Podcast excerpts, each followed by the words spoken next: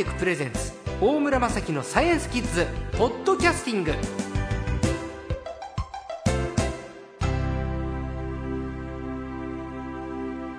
今週のサイエンスコーチは略してサイコーチは KDDI 総研リサーチフェローの小林正和さんですこんにちはこんにちは。よろしくお願いします。小林さんは情報セキュリティ大学院大学客員准教授もされてらっしゃるこれは何ですか？情報セキュリティ大学院大学って。えっとですね、例えば企業の情報漏洩とかはい。がものすごい最近問題になってるじゃないですか。はい。そういったことが起きないように、そういったそのセキュリティの専門家を養うための教育、それを提供している大学ですね。これ今最も必要とされてるジャンルですよね。僕もそう思いますね。うーん。だって本当しょっちゅう犯罪を犯すのに刃物がいらない時代ですか確かにその通り、それでいい本当会社一つそれでね倒産しちゃうぐらいのありえますね。ですよね、いやかつてサイバーテロなんて言われた時代があったけれど、うん。そういうレベルじゃ今なくなってますもんね。いやもうとにかくあらゆる側面からああいうまあハッカーっていう言い方クラッカーっていうんですかね、はい。悪質なそのうんことをする人っていうのが入ってくるんで、うんうん。まあいろんな側面に備えないといけないと。そういった、うん。そのいろんな方面の教育を施してって感じですか、セキュリティに関するね。なるほど講談社現代新書から AI の衝撃という本も出版されてるんですけれどこれは人工知能とそうです人うん。工知能ですね。で今日はですねドローンですよ。4月から一気に有名になっちゃったことが 悪名というかね。うーん。僕それまでねドローン知らなかったんです。あそうですか。多分、ええ。キッズたちよりもお父さんお母さんの方が知らなかったと思うんですよね。ラジコンヘリでしょと思ったんですよ。うんラジコンヘリとドローンは違うんですよね。えーっとねもしそのドローンって言っていろいろあるんですよ。はい。そのサイズから言ったらそれこそ十何メートルと大きいようなものから、十何メートル、えー、20メートル30メートルってのあると思います、え人が乗れちゃうようなものはあるんですか？ななっちゃうようなものがあります、ね、えでもドローンって無人っていうのが条件なんじゃないんですか？えだからそのまあ無人操作する人がいないってことなんじゃないですかね。自動で運転すると操縦するそ操縦とは言わないか、うん。自動で操作する。はだから逆にそこに人が乗っても構わない。今のところそういうドローンはないですけれども、基本的にはその操作操縦者がいるかいないかの違いですよね。普通の人飛行機だったら操縦者がいると、はい。ドローンって言われたら、まあ、操縦者がいないと。自動で、い、うん。えー飛行する。航空機。ゆりかもめの空飛ぶ版って感じですか？ま あそういうのもあるかもしれないです、ね、今のところはないけどはい。その将来的には可能かもしれないです、へえ、はいそもそもドローンってどどっから来る語源だろうか？えっとお化けみたいなんだよねなんかね、まあよく言われるのはオスバチオスバチのことドローンって言うんですか？そういうらしいですね。羽音がブーンっていう羽音が、はい。そのドローンの回転音プロペラの回転音に似てるんで、はでまあそういう一種の相性ですよね。ニックネームというか、いうーん一応じゃあまああだ名みたいな感じでドローンっていうのがもう世界的な言葉に今なりつつあるわけですね。通りですね。で無人で飛ぶ？そう。機体？機体航空機、航空機、ええ僕らがそのドローンを知ることになったのは4月のねあの事件がきっかけだったんですよ、そこからまた中学生15歳の少年がドローン飛ばしてるっていうことも有名になったじゃないですか、ドローンっていうのはピンからキリまであるんだなと思ったんですけれどちっちゃいものは何から持ってドローンって言うんですか？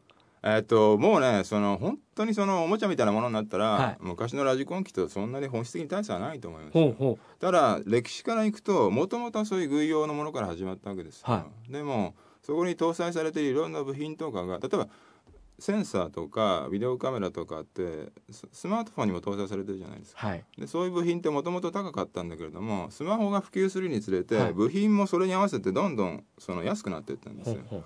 だからそういう部品が安くなったんでそのドローンに搭載されてる部品も当然必結果的に同じものが搭載されてるから、だからどんどん安くできるようになった。とあ廉価版も生まれてでも結構高性能なものもある。買えますよね、ええでも値段もとにかく安くなってとにかく結構数値の高い部品いろんなプロセッサーとか、はい。GPS とかあるいはおそらく重力センサーとかジャイロスコープとかですね、いろんな高性能の部品が比較的安く作れるようになったんで、はい。スマホの発展に合わせて、はでそいつを、えーど搭載した一種の無人機が今ドローンとして言われていて例えば、まあ、ひょっとしたら10万円とかもっと安く5万円6万円とか買えるようになってきたってことですい、よ、おーなるほどね。あの、まあ、僕子供の頃ね究極のホビーというのはおもちゃというのはラジコンヘリが飛ばせることっていう いわゆる地上を走るプラレールから始まるわけですね 男の子は。今もプラレールありますけどプラレールミニカー。うん。そしてまあだんだんラジコン。うん。で四輪駆動のラジコンで坂道登ったり、だけど空飛ぶラジコンというのはなかなか手に入らなかったんですけどこれラジコンヘリの発展系がドローンっていうおもちゃでは そんななってるんですけどもともとでも軍事用のものがドローンなわけで全然いわれが違うゆえんが違うんですね。そうですね。でもささおもちゃレベルになってくると最終的にほぼ同じようなものになっちゃってると見ていいんじゃない？最最近のラジコンヘリコプターとか相当高性能だからー多分ほぼそう近いものになっちゃってるんですよね。仕組みはドローンって4枚羽があ。るじゃないですか、ええあれヘリコプターと違いますよね形状がまあね。でもヘリコプターって言ってもいいわけだしそれに別にどその小型のドローンにしても別にあのヘリコプター型のものだけじゃないですよね。いわゆる普通の飛行機の形をしたあそうなんですか。いろんなものがあるんですよ。飛行機型のドローンもあるんですか？あるあるある。へえ、うん。それは相当難しいんじゃないですか？飛ばすのですか、はい。まあひょっとしたらラジコン機並みかもしれない。ただね一般一一般に言われるのが、そのコンピューターパソコン用のほぼ近い CPU プロセッサーとか搭載してるんで、はい。ソフトウェアが搭載できるんですよなんか、はい。でそこに一種の自動制御っていうかそのじ自律的自律的というと難しい言葉ですかね、そのあ安定的にその飛ばせるようなソフトウェアとかを搭載すれば、はい。あのそういったそのえ翼がついてる形の飛行機でも比較的簡単に飛ばせるかもしれない。昔のラジコン機とかに比べればね、なるほどね。それもドローンと言うんですね。そうですね。さあドローンの使い道なんですけどね、ええ。あの上手なドローンの使い方ええ例えば今の段階で日本ではドローンって何に使われてるんですか？あ例えばですねその、うん、災害用の災害救助というか例えば洪水とかですね、はい。地震とかまああんまりそういうことはっちゃあれですけども、はい。あるいは火事とかですね、はい。そういったあるいは洪水とか、はい。大きな災害があった時に、その上空を空いたドローン飛ばして、で下にね例えば怪我人がいないかとか、あるいはあここが壊れてるとかあの橋が壊れてるとかですね、えーそういうまあそういう災害の直後ってなかなか人が行けないじゃないですか。はい。消防隊員とかはい。警察とかも、だからそういう時にドローンが使われるとか。今まではヘリコプターですよねそういうのって。ね。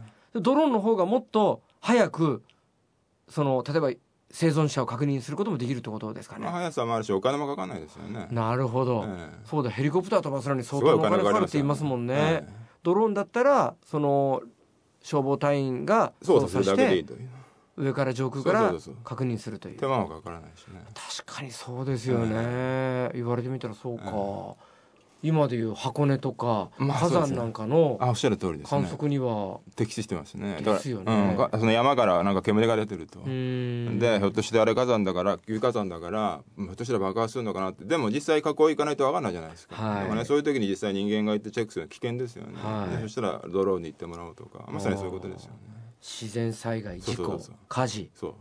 そういうこと。その他はどんな？あとは例えば今期待されてるのが物を運ぶ物流用ですようねん。特に今ってその例えば日本だとトラックの運転手とかい。すごい重労働だっていうじゃないですか、はい。一日その人手が足りなく人て手足りないんですよね。12時間も10時間待たないといけないと。そうなんですそんなことだったら機械ドローンに行ってもらえばそういう手間手間っていうかそういう労力っていうか省けるっていうことで、そういうことも期待されてますよね。そうなんですよね。なんか要するに注文したもんが、はい。もう注文したから20分も経たないうちにはい。ドローンが飛んできて、はい。それで、えー中には入んないんです。家の中には当然、はい。ただ玄関のところにちょ前にそう そーっと下ろしてくれると。うんで行ってみるとあこれがさっき頼んだものだとそれでドローンはこう去っていくと例えばさ高級マンションで、うん家の中エレベーターホールから屋内でもう家の玄関が屋内だったらその人はドローンどうするんだろうか確かにね家の玄関とかいやいやダメでしょそのだからそのプロモーション見たら一戸建ての家でした、庭も広くていやそれできすぎですよ俺そういうの信じられないれまだ早いまだ早いですよねできすぎでもまあそういうことに使おうと思ってるといやでも夢は膨らみますねまあ確かにねはい、うんドローンの話また来週も伺っていきたいと思います、はい今週の最高は KDDI 総研リサーチフェローの小林正坂田さんでした。ありがとうございました。どうもありがとうございました。